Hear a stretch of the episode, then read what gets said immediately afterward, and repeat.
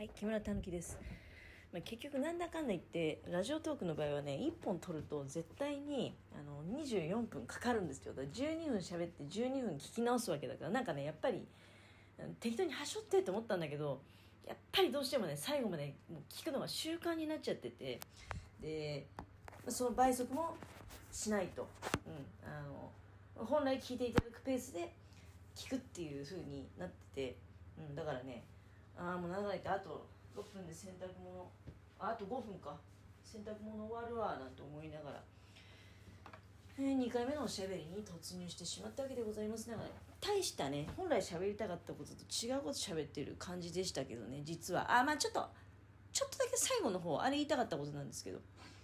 新潟市といえばねやっぱり帰省してきた人はあの卵とじのカツ丼はいつも多分地元とかで食べてるはずだから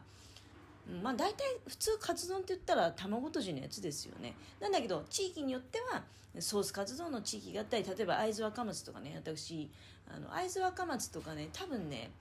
まあ福島の方そうなんですよね。あのたまに私だからそっちの方面行くとそっちの方面に行って福島の方に行ってさ卵とじのカツ丼食いませんってあのやっぱりソースカツ丼食べたいよね。で新潟市だったら毎日新潟市にいる人があのスーパーでタレカツ丼は多分食べないと思うんだよ。例えば私だったらタレカツ丼食べるんだったらあのじゃあまあとんかつまさちゃんに行こうかなとかさいろいろあるわけじゃない。なんだけどあの、まあ、スーパーだったら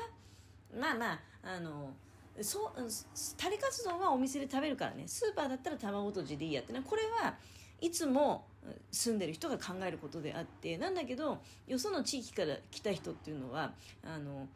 まあタレカツ丼食べたいなって。でまあまあもともと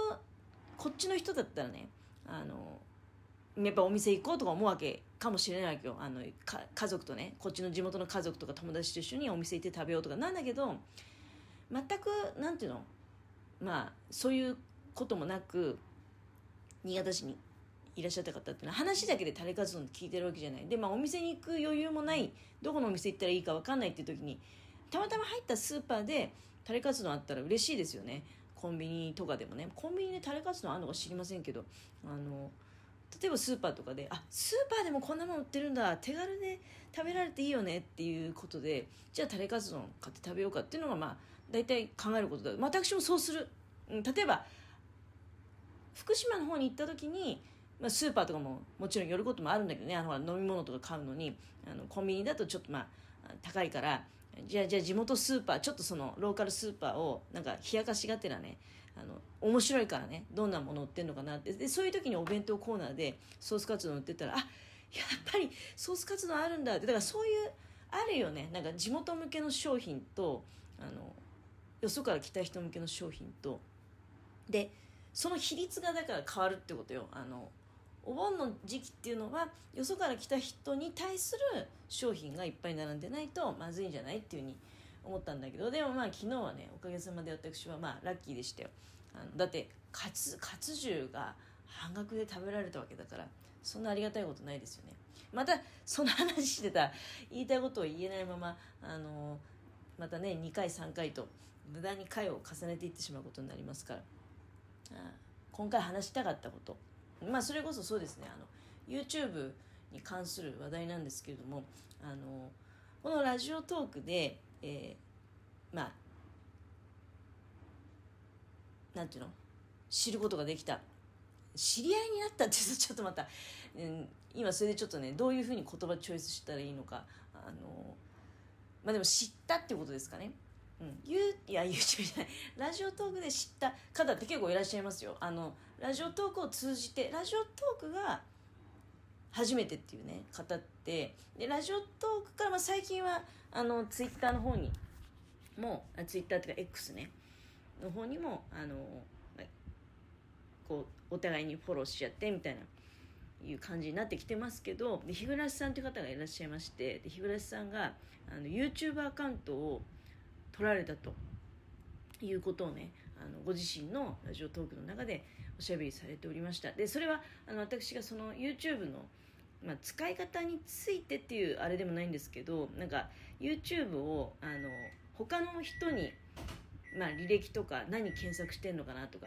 そこまでなんていうの具体的にあれ結構バレちゃうんですよ。うちも分かりますよ。私が自分のアカウントであの自分のアカウントとか Google アカウントでねログインしてでスマホもそうだしでそうすると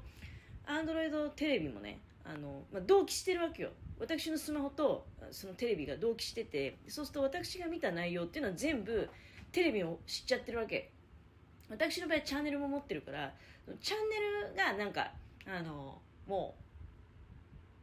うなんていうのそういうアカウントとして表示されてるわけよね。であの、まあ、私の場合は「たぬきが出没してます」っていうチャンネル名があるんだけどで、まあ、例えばテレビ上で作成した動画をあのご自身で見てみますかみたいなことがあったりとかいうようなそういう項目があるわけよ。でそこにまあ履歴があったりとかでどういう登録チャンネルしてるのかなとか。私の場合はそれをもう家のものにも開放してるのでだから家のもの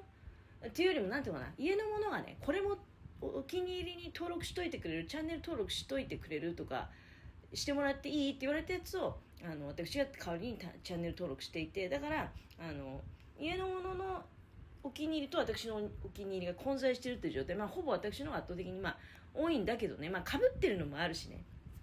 うん、で、うん、まああの私の場合はそれでいいと思ってるので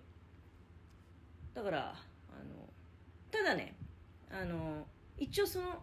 YouTube アカウント持ってるとシークレットモードっていうのがあってでシークレットモードっていうのはどういうことかっていうとログアウトしてる状態なんですよね。分かりやすく言うと。ログアウトしてるからだから自分として入ってて見てるわけじゃないのでログアウトしてあの、まあ、ちょっと検索したりとかねいうのを軽くやってるっていう中であの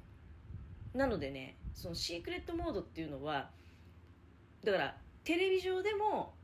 その検索してる様子っていうのがなんかもう出てこないわけよ。シークレットモードでやってる時は。っていうのはログアウトしてるからね。でその場合のだからデメリットっていうのはログアウトしてる状態なので高評価ボタンとかね。いいねを押したりとかあとはチャンネル登録をしたりとかできないですログアウトしてるから。ログインしてる状態じゃないと無理なので、まあ、そういうことをお知らせさせていただいたんですけど、まあ、結果的には多分あれですよね。その別 Google アカウントと紐付けしてないもので状態で YouTube アカウントを作成されたっていうそういうあれでいいんですかね理解で。だとするとまあだからそのなんていうの誰からも知られることなくね自分の YouTube アカウントで、うん、登録したりとかできると思いますで、まあ、一つあの 何言ってるか分からなくなってきちゃうかもしれないけどそうですね。YouTube アカウントをお持ちでで例えば私の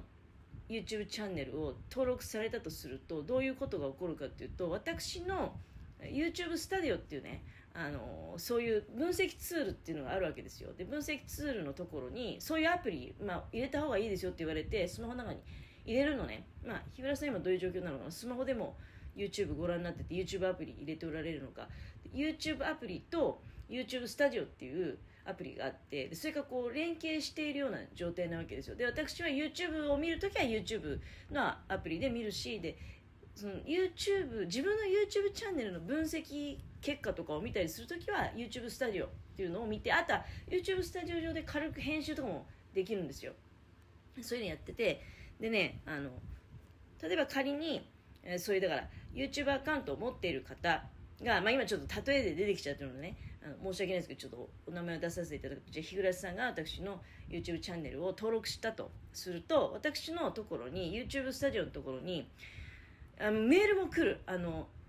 まあ、日暮さんがどういうあのお名前でアカウント作られたかあの存じ上げないので、まあ、多分普通は全部共通するんじゃないかなと思うんですけど、まあ、日暮さんっていうか日暮っていうアカウントで YouTube あの持たれていたとすればあの私のところに日暮さんという方があのあなたのチャンネルを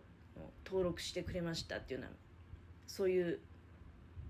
メッセージがメールとして来るわけですよ。まあそれは多分私がそういうふうにあの通知が来るように設定してるからなのかもしれないですけどね。で YouTube スタジオに行くとあの最近のチャンネル登録者数みたいな項目があってでそこにあの表示されます、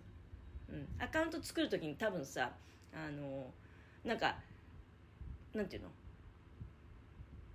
写真かなんか登録したりしません？あの自分の顔だったりとかあとはまアバターみたいなやつとか。そういうのも表示されるしでで私はそれを見てああまるさんがチャンネル登録して、まあ、知らない人の時もいますしね。あとアカウント持ってない人はチャンネル登録するとそういうのが出てこないんですよ。何も、うん、アカウントを持たれてる方があのチャンネル登録すると私にはお知らせは来ちゃいます。だからそれが、まあ、嫌だなってことになるとあの、まあ、チャンネル登録は、えー、残念ながらまあしない方がいいなって、まあ、できればねしていただければ逆にチャンネル登録した場合はどういうメリットがあるかっていうと要するに最新の情報が届くわけですよねそちらに。あの自分のアカウントでさトップページってあるわけじゃない。でそこにあなたがあのチャンネル登録している最新のなんか番組はこれですみたいな感じでパッパッパッと上がってくるわけで私の場合はねあの、まあ、基本的には毎日15時に午後15時にアップしてるのねそれが多分行くはずなんですよ。まあちょっとごめんなさい。9月はまた1ヶ月ぐらい空くかな。あの、お米のアルバイトするんで、多分間空いちゃうと思うんだけどね。でも入れる場合は15時に上がるようにしてるんですよ。だから定期的にあのそういうのが上がってくると思います。で、あとはだから、あの、そんなあなたにおすすめの番組はこちらみたいな感じで他の、まあ私の関連動画の場合もあるし、どういうあれ、その、視聴傾向から向こうでピックアップして勝手に多分出してくるんだと思うんですけどね。うんまあ、ぜひそうそうそう話が最後の方になっちゃったけどあれですよ、うん、動画をやっぱりね作ってあげてほしいんだけどなって思いがありますね。あのすごくやっぱり楽しいしなんかいろいろ発見がありますよ。その動画を通じて自分が撮った動画を自分がまた見ることによってねあの結構なんていうの改めて見るって大事なんですよ。それはね一